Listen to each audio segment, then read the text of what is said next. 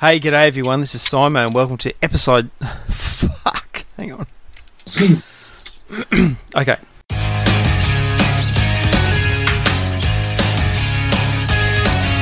Simo and Redman are the thong slappers. They're two blokes making lots of noise but getting nowhere fast.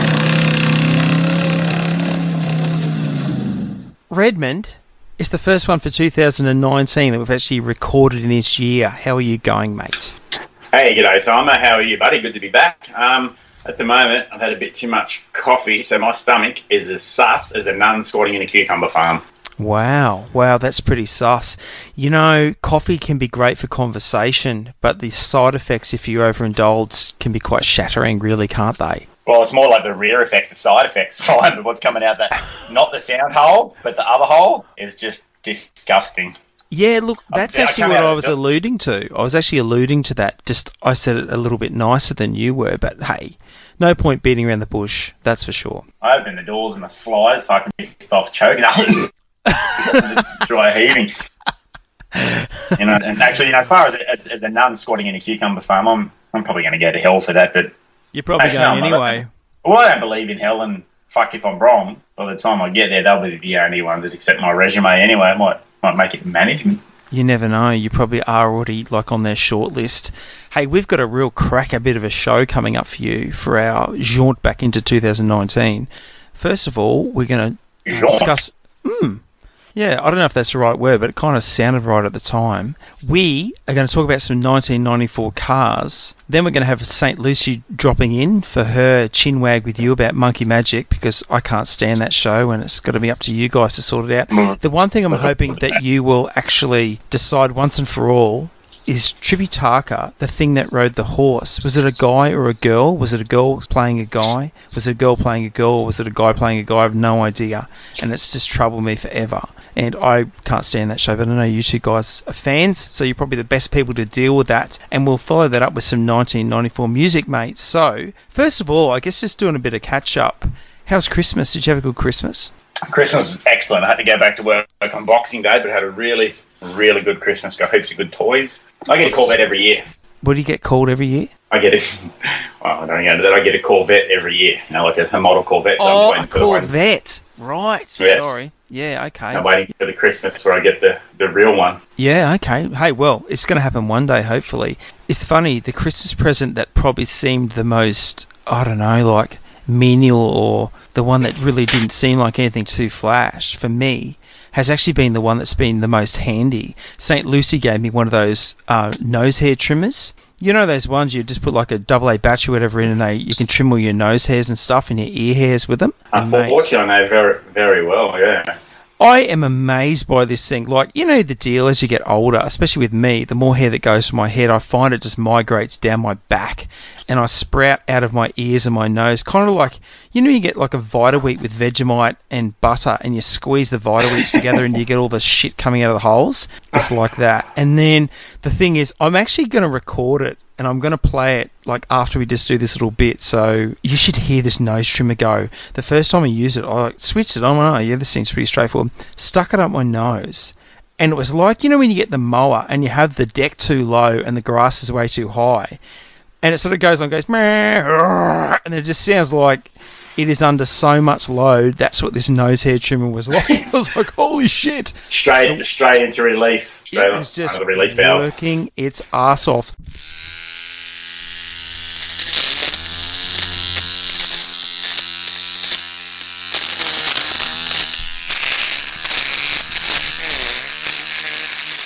And the worst part was, a couple of times it kind of caught nose hairs and pulled them out, and it felt like they were coming out of my brain. I was like, oh my god. But it's really effective, I gotta say. And then it's good for your ears and all the other sprouting old man spots that you get hair from. Not from the nether regions, you know, I'm not that keen, but I tell you what, it is a fucking godsend if you want to like look like you're, you know, you're not 80 yet, that's for sure.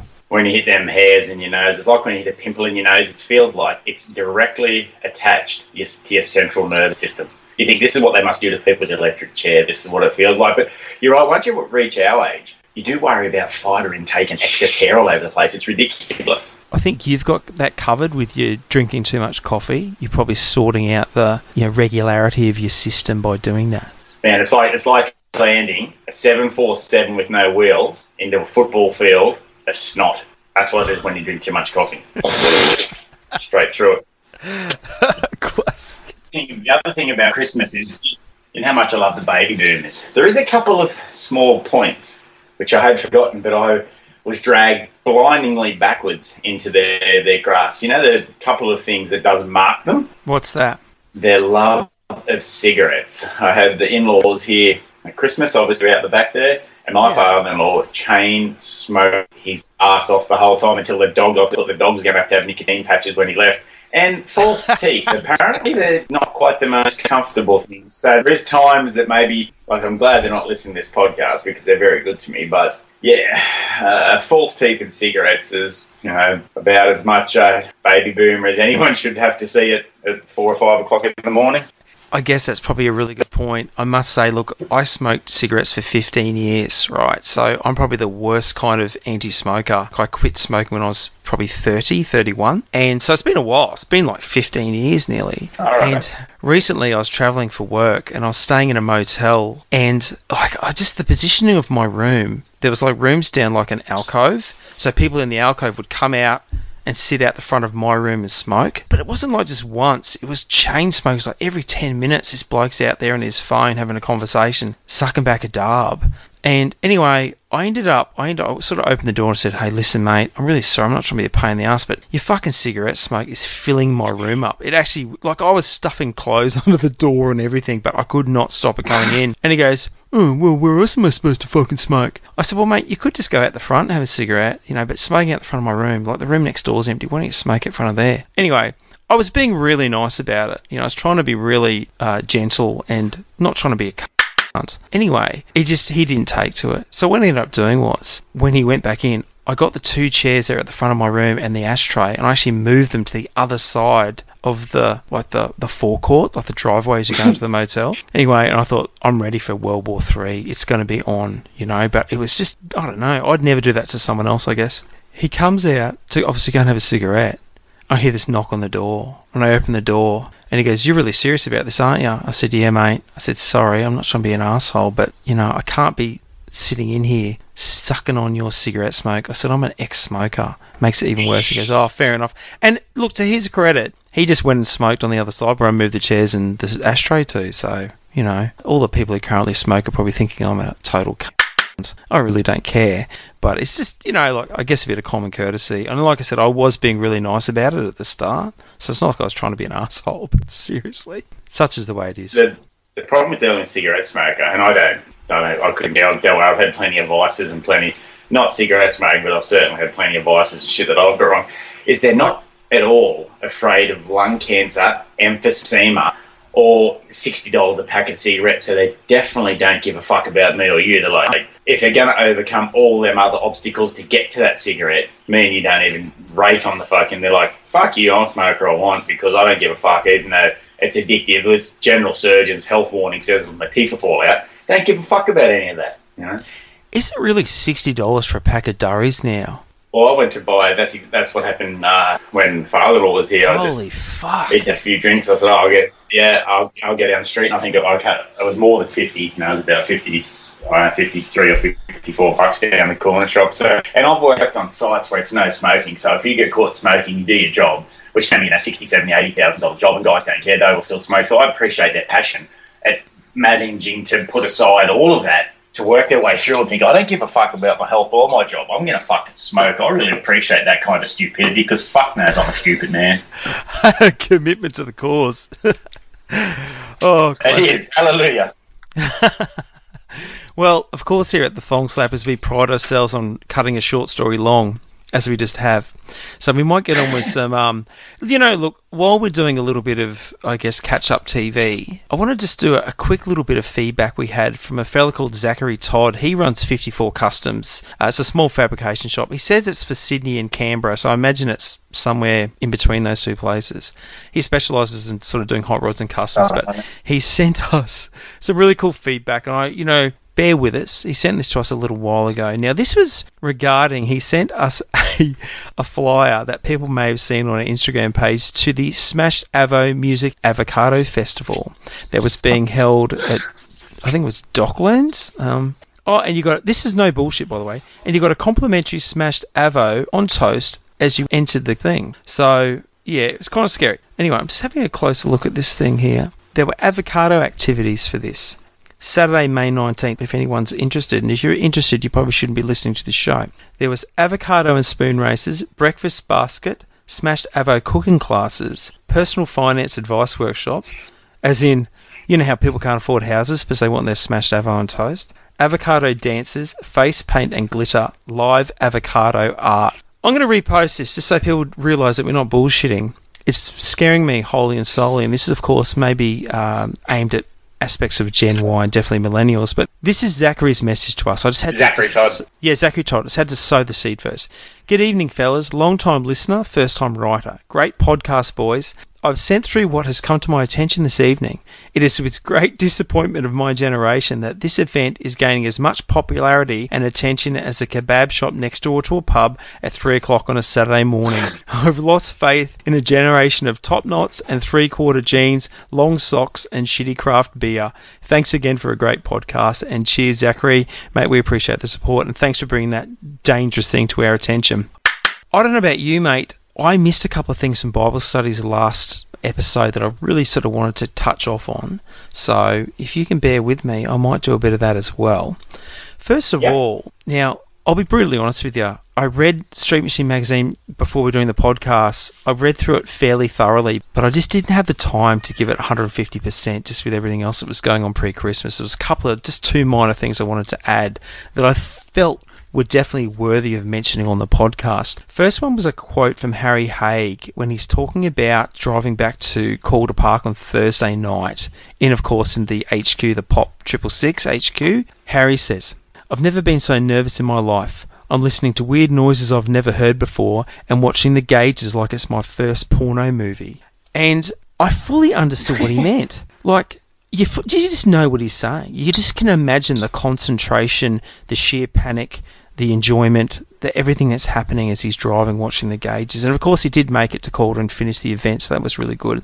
But also, I just wanted to give a quick shout out to another cool car I sort of skimmed over and want to give a little bit of time to was Dominic Pell's Sigma, which runs an LS2. Um, Yep. It's the blue one, and it, you know it was its first outing, pretty much. Like first strip time was drag challenge, and he ran a an 1183 at 130 mile an hour.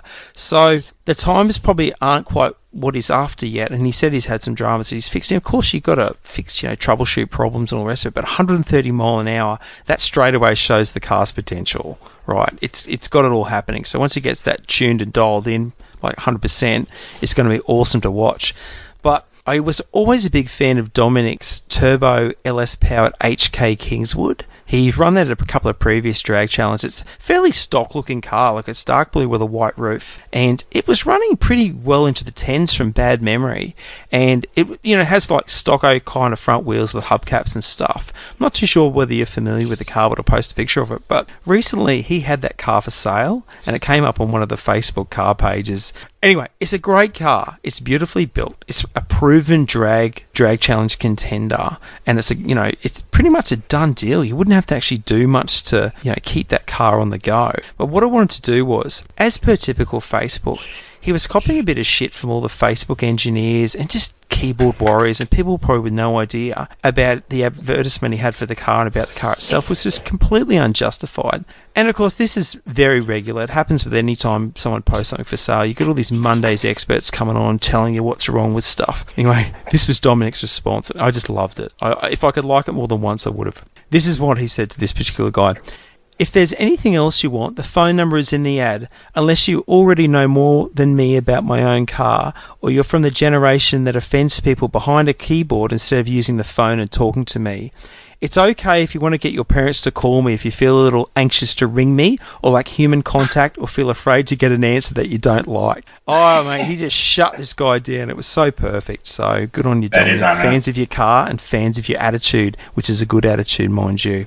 So, did you have any leftovers from um, Bible studies you want to clip off on? I, I really like that Sigma, and I'm in exactly the same boat as you. When we done that Bible studies, I'd picked out my stuff from the magazine, but I hadn't covered it, covered it. Now I've covered it, covered it. I really like that Sigma too. It's a nice colour blue. It's got the, the cool wheels on it, the turbo mount at the rear, and it's it's a nice car. And the story also was really well written. Some uh, stuff about advertising a car that I I don't think it got it uh, published in anything, but I just wrote in my little rants. So I do like the advertise of cars when they put, you know, unfinished project. If it doesn't sell by tomorrow, I'll just finish the thing.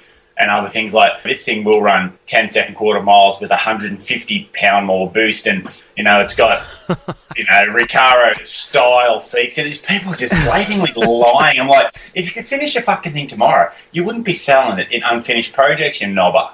Yeah, Um, yeah. But uh, yeah, advertising and all that. But then I am having a bit of a love hate relationship thing with the whole Instagram. It's the only social media I've had. I still haven't touched Facebook. I haven't posted anything personal on Instagram. I've got an account just so I can get on with the thong slappers. But it's a challenge. I think for the younger people, it's a bit easier because they understand it more. But yeah, just wait, wading through the plethora of, of wankers and keyboard warriors stuff. They don't bother me not one little bit. They're just fucking idiots, and hell no.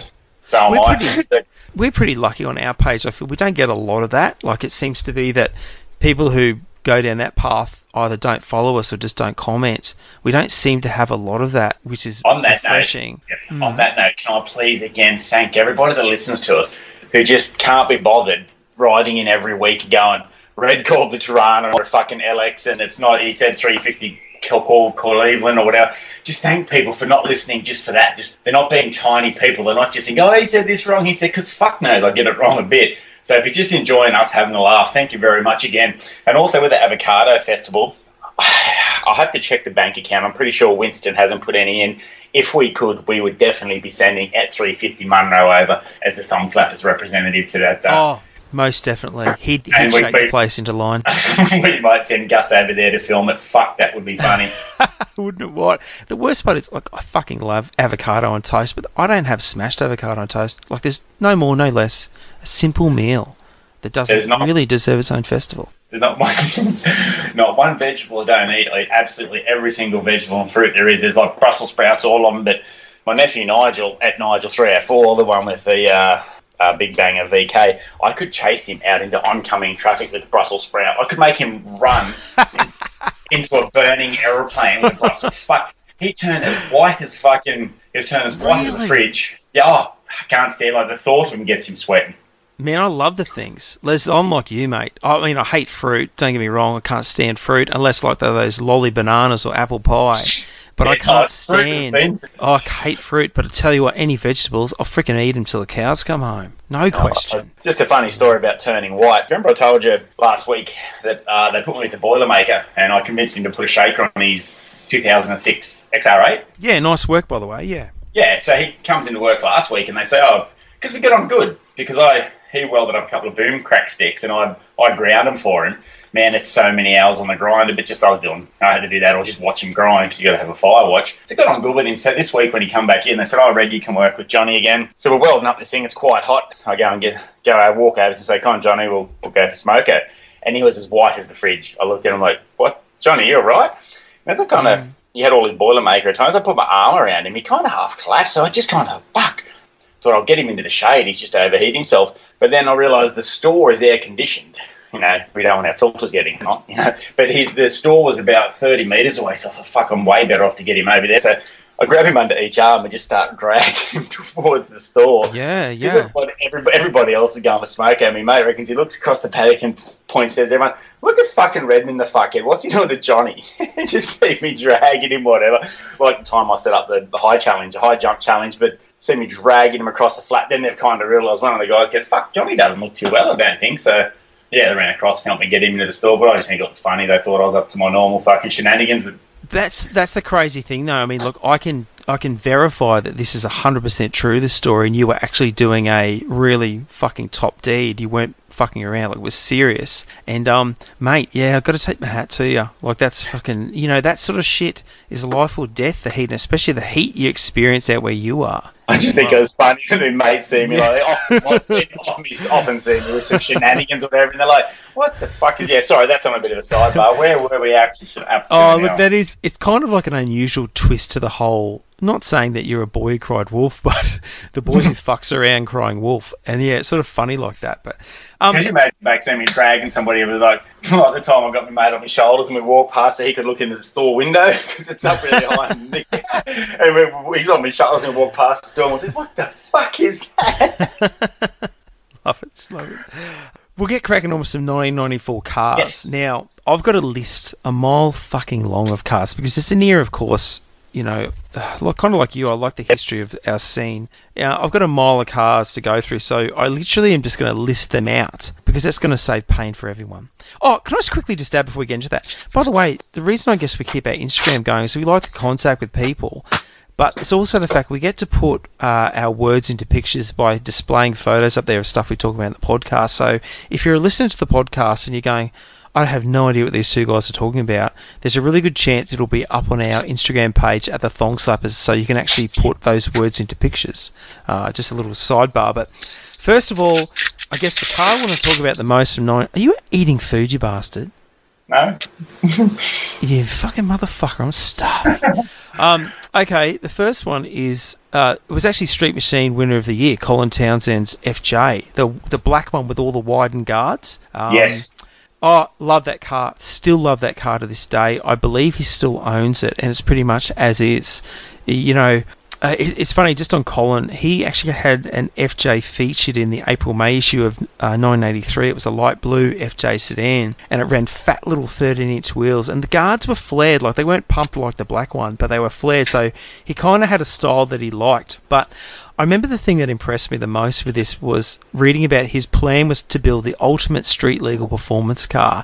So it had a 308, it had quad Webers on it, making 500 horsepower, which you got to remember back in 1994, super impressive and still impressive for today. Of course, with a top loader behind it, so it's manual. It has a widened track front and rear, which necessitated I guess with a huge Simmons widening the car. So not only did he widen the guards, and this is sort of something I really didn't appreciate till I reread this recently, was not only did he widen the guards, he actually had to widen the rear doors because the lower rear of the rear doors cuts into the guards. He had to widen the grille, the front and rear pan, and the bumper bars to match. So the car itself is actually 12 inches wider than stock. That you know, it's, it's a super awesome car. And he later went on to build a VG Valiant sedan with a turbo Hemi that was just a tyre smoking machine.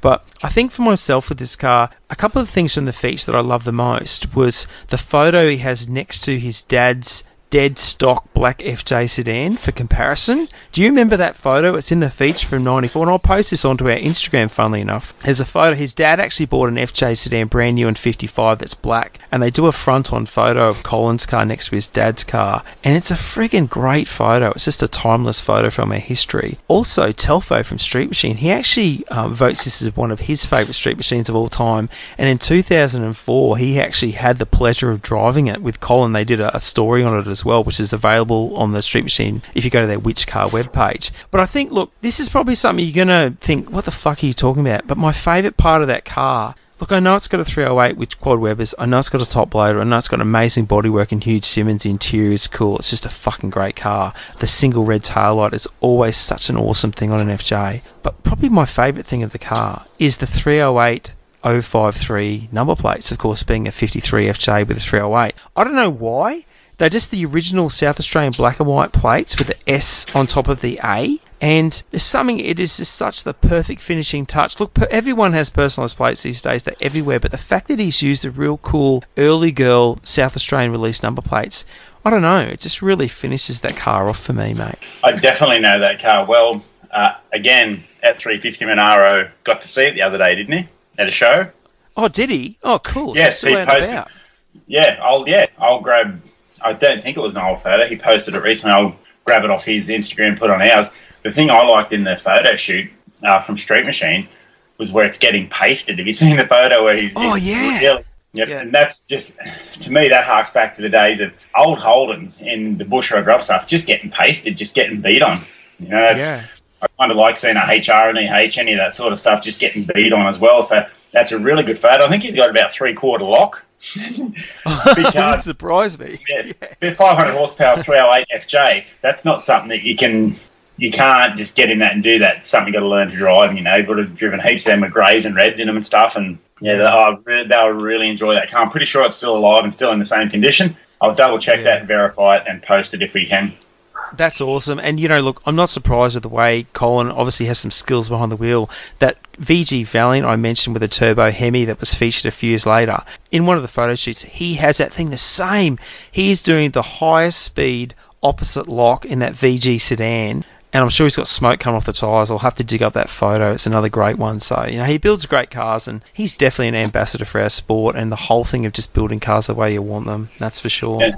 Uh, FJ, were pretty common modification would have been to put a Holden Red in it, six. And Yeah, with a Holden, yep. with a Holden Red six in it, the things probably didn't do 100 miles an hour in a lot of cases. You Oh, know, so it's yeah, so it's how far cars had come forward in that time as well. You know, like fuck a Corolla, 2000 model Corolla does 190 k's an hour. Comfortably too with the aircon on. It's scary, Mm. isn't it? Yep. when you're going to the avocado festival and you're running late and you're scared you're going to miss out on the face painting. Hey, um, mate, if you're cool to go, I'm just going to move on with some more 1994 cars. Are you finished up on the FJ? Am I being rude, or is it all good to go? No, but I am just about finishing up on Peter's Frosty Fruit, not for individual sale. May contain traces of peanuts and nut fruit. Beautiful ice cream I'm eating. Fucking lucky I hate fruit, but I'll tell you what, I could go some ice cream there, you bastard. Just got to rub that in. 1994, Street Machine. Ewan Page, he was the editor. He'd been there for about a decade working with the magazine, but he was actually replaced by Todd Hallenbeck, who was the guy who was the editor for Fast Fours and Rotaries. So Street Machine was still in a great place at this time, you know, with both those guys as editors. It wasn't until until we kind of hit the Mark Oastler years that things got a bit terrible. And look, no offense to Mark, but let's be honest, street machines just weren't his passion, and that's something we'll talk about in, I guess, future episodes when we're running into the early 2000s. But you know, there's some great cars in '94 that I'm just going to run through fairly quickly because there's so many of them. Mark Sanders Heat Seeker Monaro, which was the metallic blue one that ran a 396 big block, really beautifully finished. Like the undercarriage detailing of that car was amazing. The thing I remember about that car, he had a twin three-inch exhaust, but one half of that exhaust was blocked off behind the mufflers, so it just ran out one side. And of course, it ran the Heat Seeker camshaft to go with the Heat Seeker sponsorship. Another big toughie, Stuart Hyder's metallic green EH panel van with a 540 big block Chev. Yes. I don't yeah. know if you remember that car Yeah, with the Centerline. Pro stocks on it. Fuck the yeah. feature in Street Machine 94, he is just torching the friggin' tyres in this thing. That ran in the 8s at 159 mile an hour back in 94, so 25 years ago. Scary, but that was a tough car. I hope that thing's still around. Another cool car was Pearl Jam, which was a chopped Morris Minor originally built by Paul Kelly, who's a great friend of the show and a top bloke, an Aussie icon as far as I'm concerned. Brett Huxley then later built it. He put a low light minor front on it and painted it white. It had a chopped roof and it was a really cool looking car with moon discs and it was actually featured when it was owned by Lisa Stevenson. Now, the reason I mention this car, not only is it a really cool Mori, but it actually reappeared at Summernats this year. So that was when I saw the photos, I had to do a double take some photos of it on uh, the Street Machine Facebook page. And oh mate, it was just such a sight for sore eyes that car. I've always been a fan of that. Ah, Another really cool one, Class Act, an XY Ute owned by Frank Aquilina. It was a now this is what I love about this car. Look, I love XYs, I love XY Utes. It was done painted like a GT, which is a cool look. It had Simmons on it. The thing I love about this and why street machining was just such an awesome you know, peak of anti-purist back then. Frank builds his XY Ute. It's a tough street machine. He actually painted it orchid pink metallic that came from the Holden range, right?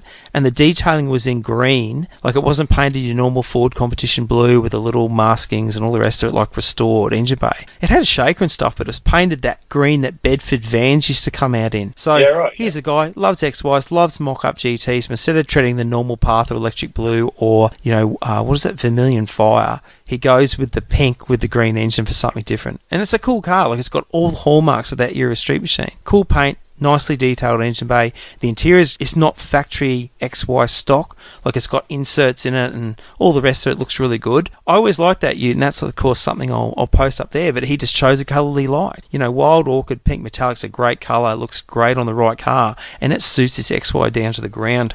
something really interesting I noticed from this era was Steve Nally, who was a Street Machine contributor then. He had his own project car they were doing called UC for Me. Do you remember that? The red Yep. coloured UC six cylinder. Of course, it was modelled on HQ for You, that whole thing. And I don't know whatever happened to it. If anybody knows if that car was ever finished or whatever happened, I just remember the, the one of the features was one of the first installments of that project build. He actually put on this set of speedy stealth five spoke wheels, and they just look fucking terrible. It just, I don't know, it was they were kind of getting popular at the time, like those Oscar, like those five spoke wheels. I don't know whatever happened to it, whether it it was ever finished or how it ended up turning out, but. Well, that could tie in with a Aiden VL. Oh, uh, look, I think Aiden's VL is coming along. It's just, I guess, time and money, like everyone with Street Machines, it's probably slowing the project down a bit. But yeah, it'll be good to see when it's finished. It's going to have some go by the looks of it too. But at least with Aiden's VL, it's got Convo Pros on it. It's going to look like a cool, tough Street Machine. I mean, you can't compare HQ for you with UC for me. You just can't you can't compare those two project vehicles mainly because of the wheels. But we all know, and all our mutts out there know, how the fuck can you compare UC Torana tail lights to HQ tail lights?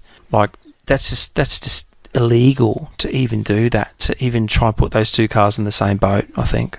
Have you been watching the NASA website at all this week? I didn't even know they fucking had one, so that's Yeah, a big uh, well, no for China- me. China Jeez, you uh, got you've got way too much spare time. I'm telling you. See, China put um, landed a probe on the dark side of the moon, and they tried to grow some wheat.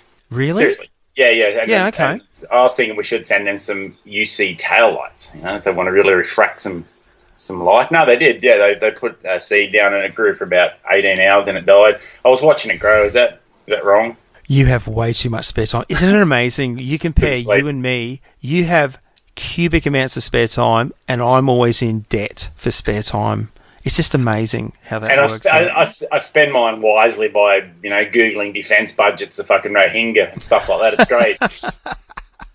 And I spend mine wisely, like sitting on the toilet trying to like multitask. I'm like peeling carrots, texting you, and doing my business all at once. Who well, you'll like knows, you'll man? like it when when you have a bit of a listen to what Lucy and I spoke about. We designated you a Oh, spirit no. a spirit animal, but I'm not gonna I'm not gonna tell you what it was. You'll have to go back in and find it. And um, am I going to be like a donkey, like an ass? It's going to be something like that, isn't it? I, you know what? I don't want to know. When you guys, when you and St. Lucy get on and talk on the podcast, I'm not here to hear it. Like, I'm away doing other things, and I just come back, and whenever I actually go back and listen back to it, I kind of do it very tentatively, scared about what's going to be spoken about. So, anyway, she was all smiles when she walked past me, so hopefully She didn't she bad. didn't she didn't slam any doors. No, no. Fuck, So- put it back on. Put it back on. I haven't finished. Oh, classic. Oh, just speaking of UC Torana Tar Lights, and by the way, Redmond, I haven't actually told you this yet, so just nod and agree and go yes, as if it's going to be cool. For one of our competitions coming up this year, right, 2019, we're actually going to be doing the Thong Slappers Fart Slapper of 2019 award, which is going to be dedicated purely to six cylinders, right? Now, listen, before anyone thinks that we're being assholes about this by calling six cylinders fart slappers, you have to remember that my core project that I've had for the longest part of my life is a Hemi 265 powered Valiant VG hardtop, which runs a single three inch exhaust and an automatic transmission, right? So I'm not bagging fart slappers. I'm actually the originator of the fart slapper. So if you've ever heard that thing driving along under light revs, you'll understand why. So one of the prizes for that is actually going to be UC Torana based. Okay, so I can't wait to get this sent to someone. I can't wait to see the look on their face. So that's going to be something we'll be discussing in future podcasts. Is our 2019 Thong Slappers Fart Slapper Six Cylinder of the Year award. So if you've got a six cylinder, start getting some photos ready to send to us. The uh, first prize is a set of UC tail lights, and the second is a night's accommodation in Gus's Dunny with fresh coffee. I think there's a machine in there. Hey, getting back to 1994 cars. As I said, I've got a fucking shitload to get through, but I'm going to power on. Mean Streets, Burt Jules, Torana hatchback that was cut down into a ute that ran a blonde big block Chev. It was white. He's from Transrec in Brisbane. It had chop roof and everything. I tell you what, it was just make purists cry now seeing a Torana hatch cut down into a ute. But it actually looks really good. Like he did a really good job with the proportions on it. It looks excellent, but can we just give a shout out to our mate at TJM Customs? He's got one. He built himself one as well. His is oh. perfect too, proportionally really good as well. So Jump on his YouTube. Work up there. Jump on his YouTube channel and have a look as well. He's a very helpful guy. Yeah, big time. David Dowling's Satnav FC, which we kind of gleaned upon in episode 24, part 1, that was, of course, the FC with a TPI 307 Chev, and it featured all this electronic wizardry such as Satnav, which for back then was massive. It's not like now where you can get Satnav in a Toyota Echo, something basic. It actually had a really cool Photoshop, that car. It was like on white sand somewhere. I don't know if you remember the photo shoot they did with it. Uh, that was a great. It just looked amazing that thing, and it, it was one of the very cool things about it was it had the pop-out fuel filler like a 56 Chev with the FC tail light, which is very similar, of course, to the HG wagon from the 80s that was owned by a guy whose name I've just completely forgotten because I'm on the spot. Ian Hazel, him. Ian Hazel's awesome HG Prem some of them cars around that the high tech thing is actually high tech itself. Rex Webster's FJ, Gizmo. Yes. That's uh, who owns Gizmo, the Gemini. Oh shit! I was thinking. Drago Ostrich, but that's a different guy. No, and, and the Orion Gemini wagon. yeah, uh, uh, Auton, Aut- Otron, Or, or Otron, yeah. So that's what that car. So that points around the place to Hmm. them sort of cars. Yeah, exactly. And they were big, big hitters at the time. I mean, like Dave's Satnav FC, that actually had a ZL Fairlane interior jammed into it, which is very cool. I thought, you know, and it, it looks the goods. It, it actually was really beautifully finished, and that made Summernats that year would have made top ten. I'm pretty sure from bad memory. Like my brother Robert's idea on interiors, he wants to put a EH interior inside a HS for Commodore instead of doing it the other way. I like that. Oh, I can just see him broadsiding a, a Commodore HSV up the road, hanging onto an EH steering wheel, big bus wheel. That'd be something a sight to see. One thing you, sir, will enjoy is the shitloads of readers' rides they put in every issue. They had, it was probably four or five pages per issue with six cars per page with a little Yeah. thing on it. That's something I know you love all that. Definitely. I, I guess I read the magazine funny sometimes. I go straight to readers' rides and come forward and backwards. And yeah, like I said, really like to see a few more of them in there. And almost lower, not lower end cars, but just cars that haven't won a trophy or cars that maybe don't go in car shows. You know, just readers' rides. Yeah, big time, big time. And look, that's what I guess supports. That's the fan base of the magazine, and the stuff we get some from a lot of people. It's grassroots stuff that they're building, and always send us stuff if you can. We love getting out there. It might take us a little while because we have a bit of a backlog, but we do get through it. We want to acknowledge anyone making the effort to contact us and chat with us. We're just dickheads like everyone else, so we're more than happy to, you know, talk shit. That's for sure. Now, another cool thing from 94 Street Machine, you could win Ron and Jeff Mayo's Trick XY, which was an aqua coloured XY sedan with graphics on it. That was if you subscribed to the magazine. That was the giveaway prize. How cool would that be? That would be very. Think about XYs. Funny that you mentioned the different XYs. It reminds me always one of my touch points, touchstones of XYs is Owen Webb's Wild Thing. Yeah, the blue one. Yep, the sedan. Yeah, it's Yeah. got yeah, it's got like go fast stickers on the dash. It's got a taco screw to the steering, like oh, well, you know, secured to the steering wheel. How different things are now. You know, you're dead right, and that was just acceptable. Like it wasn't the noses weren't thumbed at cars like that, and that was the same. Like the Mayo Brothers XY, that was such a great looking car. Like the graphics and everything were look just suited it. it. That was actually won by a guy called Andrew George. So I wonder if he's still got that car. Be interested to know if the car still survives. It was one of my favourites from that time. So another couple of cars that were cool. Peter Collier's 56 Chev pickup. I think the thing about that, it was like a bluey aqua color as well. Very popular in the scene. It was called Steamrolling, I think. That car had a very US looked. I mean, okay, it's an American vehicle, but the actual build style was the very US style, like a Troy Trepanier type styling to that car. That came up really well. That was a cool thing. And of course, Norm Longfield, who's been a rodder forever. You know, he's built some amazing cars over the years. He built that crazy 1941 Willys drag car, and it had like the filled in front guards. That was another big one from the time. Look, a car I want to mention that is, I'm trying to say this nicely. It's a really well built car. It stood the test of time. It's still in amazing condition now, and it's a, I guess, a cornerstone build. But it just never really floated my boat. Was Brian Willis's HK Monaro? I just couldn't get into it. I don't know why. I think maybe it was the colour. Like it was a Summernats Grand Champion, I think, for Summernats Seven, and it's been lauded ever since. And it is a beautifully finished car. I just couldn't get into it. I think it had something to do with it, the fact it had massive tubs and big center lines, which is great, but it had like a just a small block, a very I don't know, like the engine bay or the engine was very understated. I feel like if you've got tubs, you need at least something hanging out of the bonnet, maybe a bit of I don't know, even a tunnel ram or something, just to maybe balance it up a bit. Yeah, I Or am I like. just being a wanker? No, no, you're allowed to like whatever style. I'll point back again to Carlson's VK when he can kind of use the exact opposite blown 350 in there, but just have everything so tidy and tucked in. It's it's kind of really deceptive that car. And I see what you're saying. Mm. How I'm you know I'm comparing it to to that Monaro. Yeah, I felt like it just needed even a, a big bonnet scoop, as in era correct, like a big hornet scoop, or just something to balance off the the fact it was tubbed with big center lines. Maybe that would I don't know. I don't know. Look, I've got nothing to compare it to. I've built nothing ever to that standard too. So you know, next time Brian sees me, he can just punch me in the head, and I'll probably deserve it. But it's just Hey, something about it. wait, I just, just, I just just couldn't get thing- into it. Hold on. Just one thing, Brian. If you punch one of us, you punch us both. Oh, and uh, interesting looking through 1994 Street Machines at the ads, the stuff you could buy, like center consoles, massive ads for center consoles and all that kind of custom built stuff. But the other thing that I found very interesting was the people who still write for the magazine then, like column wise, who still write for it now. You have Victor Bray, Wild at Heart. That was going great guns in 1994 as it does now. Dirty Stuff with William Porker, aka Great, great. Yep. I love stuff. it. Dirty Stuff Yep. is one of my has always long been one of my favourite Me too. columns. I'm just trying to remember William Porker's real name. I know it. I just can't remember it. Uh, Uh, called- Tucky. Tucky. Bill yeah, Tucky? Bill Tucky. Norm yeah. Tucky. He, Bill he, calls, be- he calls beers cans of lunatic soup. Yeah, yeah, that's him. Like, I love his work. He writes some great stuff. And of course, I know your favourite column each month, Stage Right. That was happening back in '94 too, and still does today.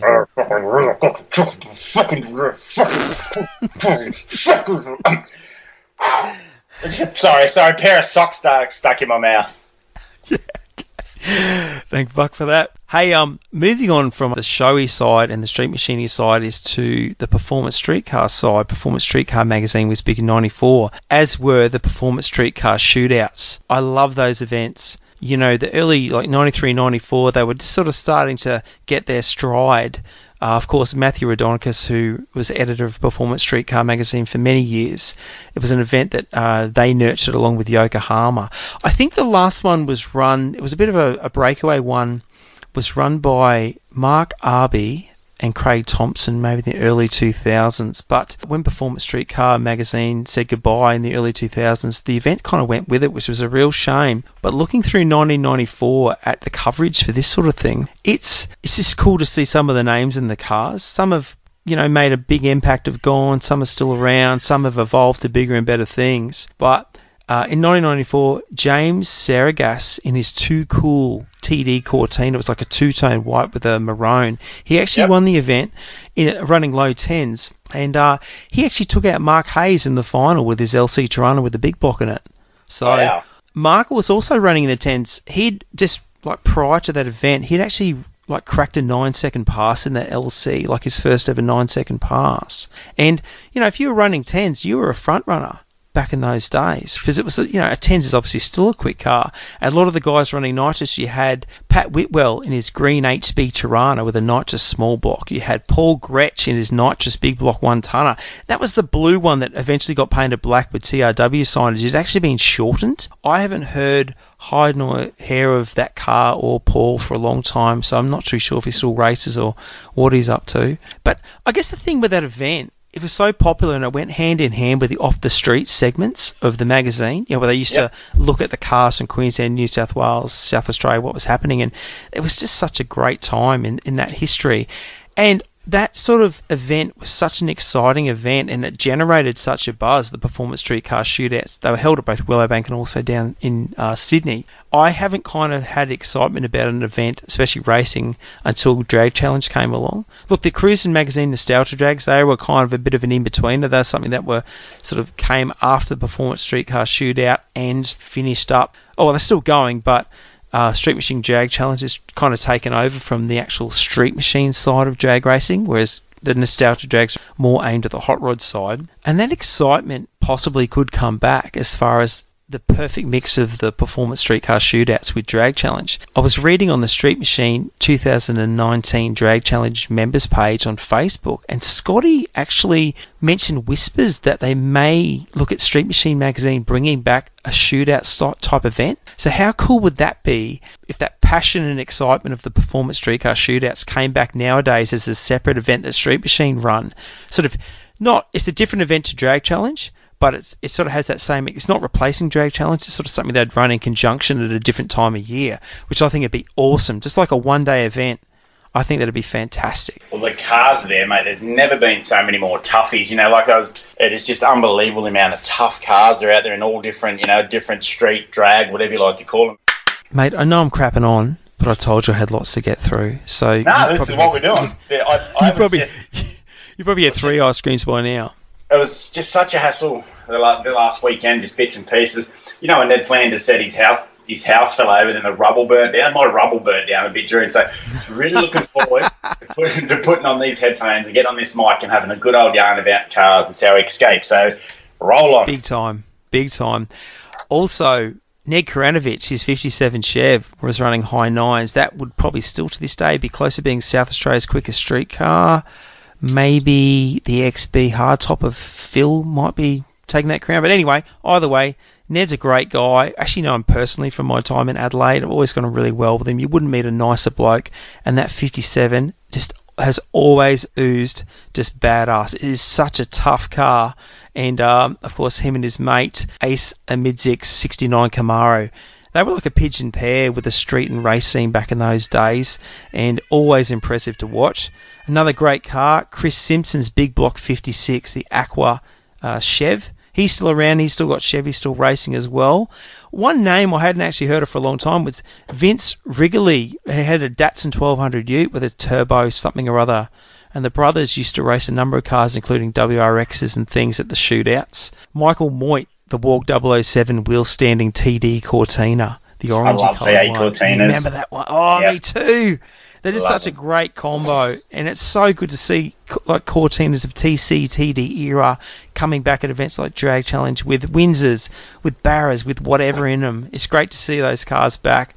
Really warms my heart. Such a hand built Aussie classic to me. Just always been there and always will. You know, I've really liked V8 Cortinas. Big time. And it's funny with the off the street segment they ran in Performance Streetcar, kind of like the drag challenge when you read in Street Machine now. Every month was like the continuation of a story of what was happening. You know, because of course being in Queensland, we didn't know what was happening at the Adelaide or Sydney drag strips, but you'd read those sections of the magazine and it'd be telling you about, oh, gee, such and such, he's running the quickest times down Adelaide now or whatever, and you could sort of keep getting installments of the story every month, which worked out really well, I thought. So, very cool. Great era of street machining that time.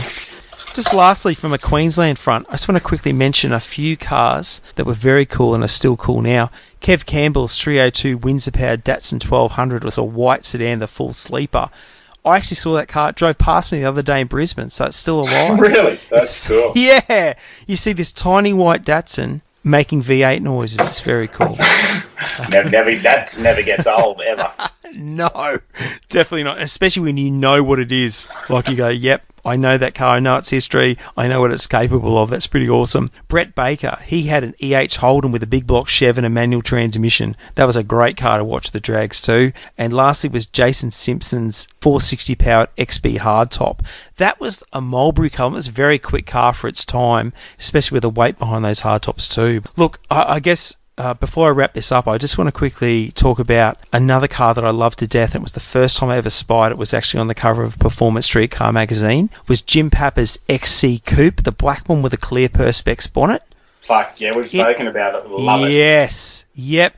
I saw that car, and the thing I loved about it, it just harked back to street machines from the 80s and the 70s as far as different colour engine bay, huge chrome 12 slotters, the detailing that was done to it. His brother Danny owns the car now, and the only real obvious change to it is a set of auto drags, which is always a good thing, as you know, in my books.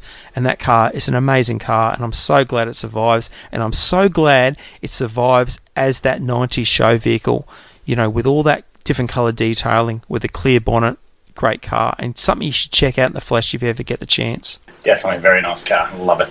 Yep, agreed.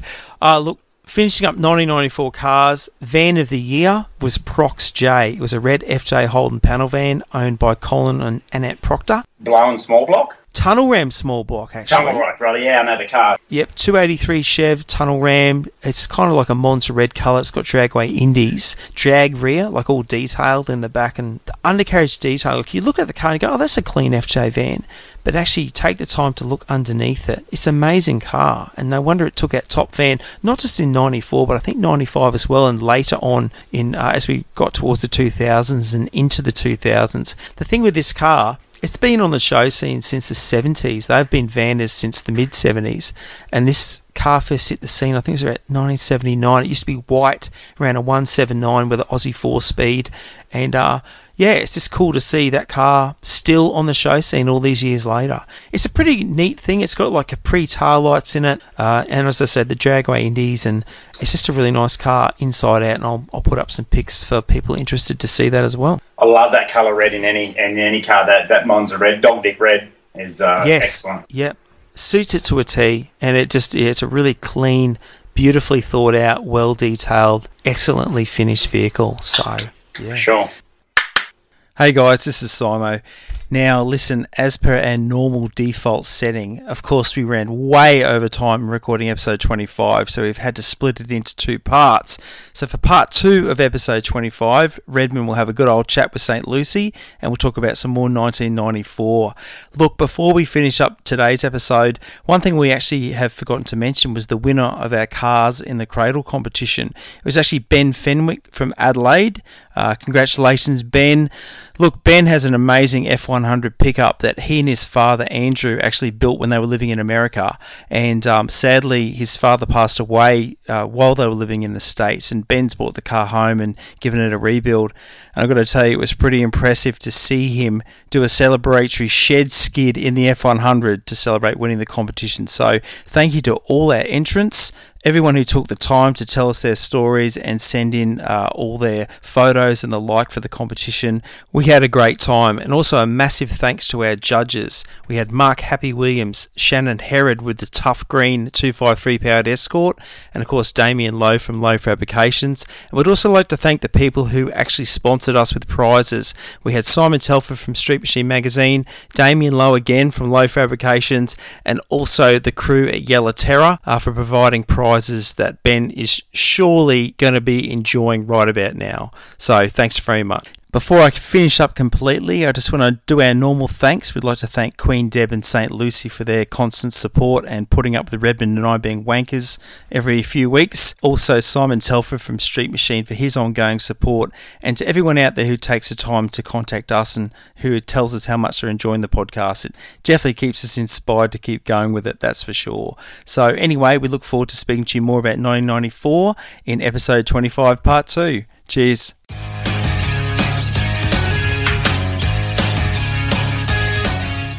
Oh man, P.S. Here's a clue as to some of the music we'll be talking about next episode. And sorry, not sorry, for getting it stuck in your head for the next four days. Greg the stop sign. Greg the stop sign. Greg the stop sign. Greg the stop sign.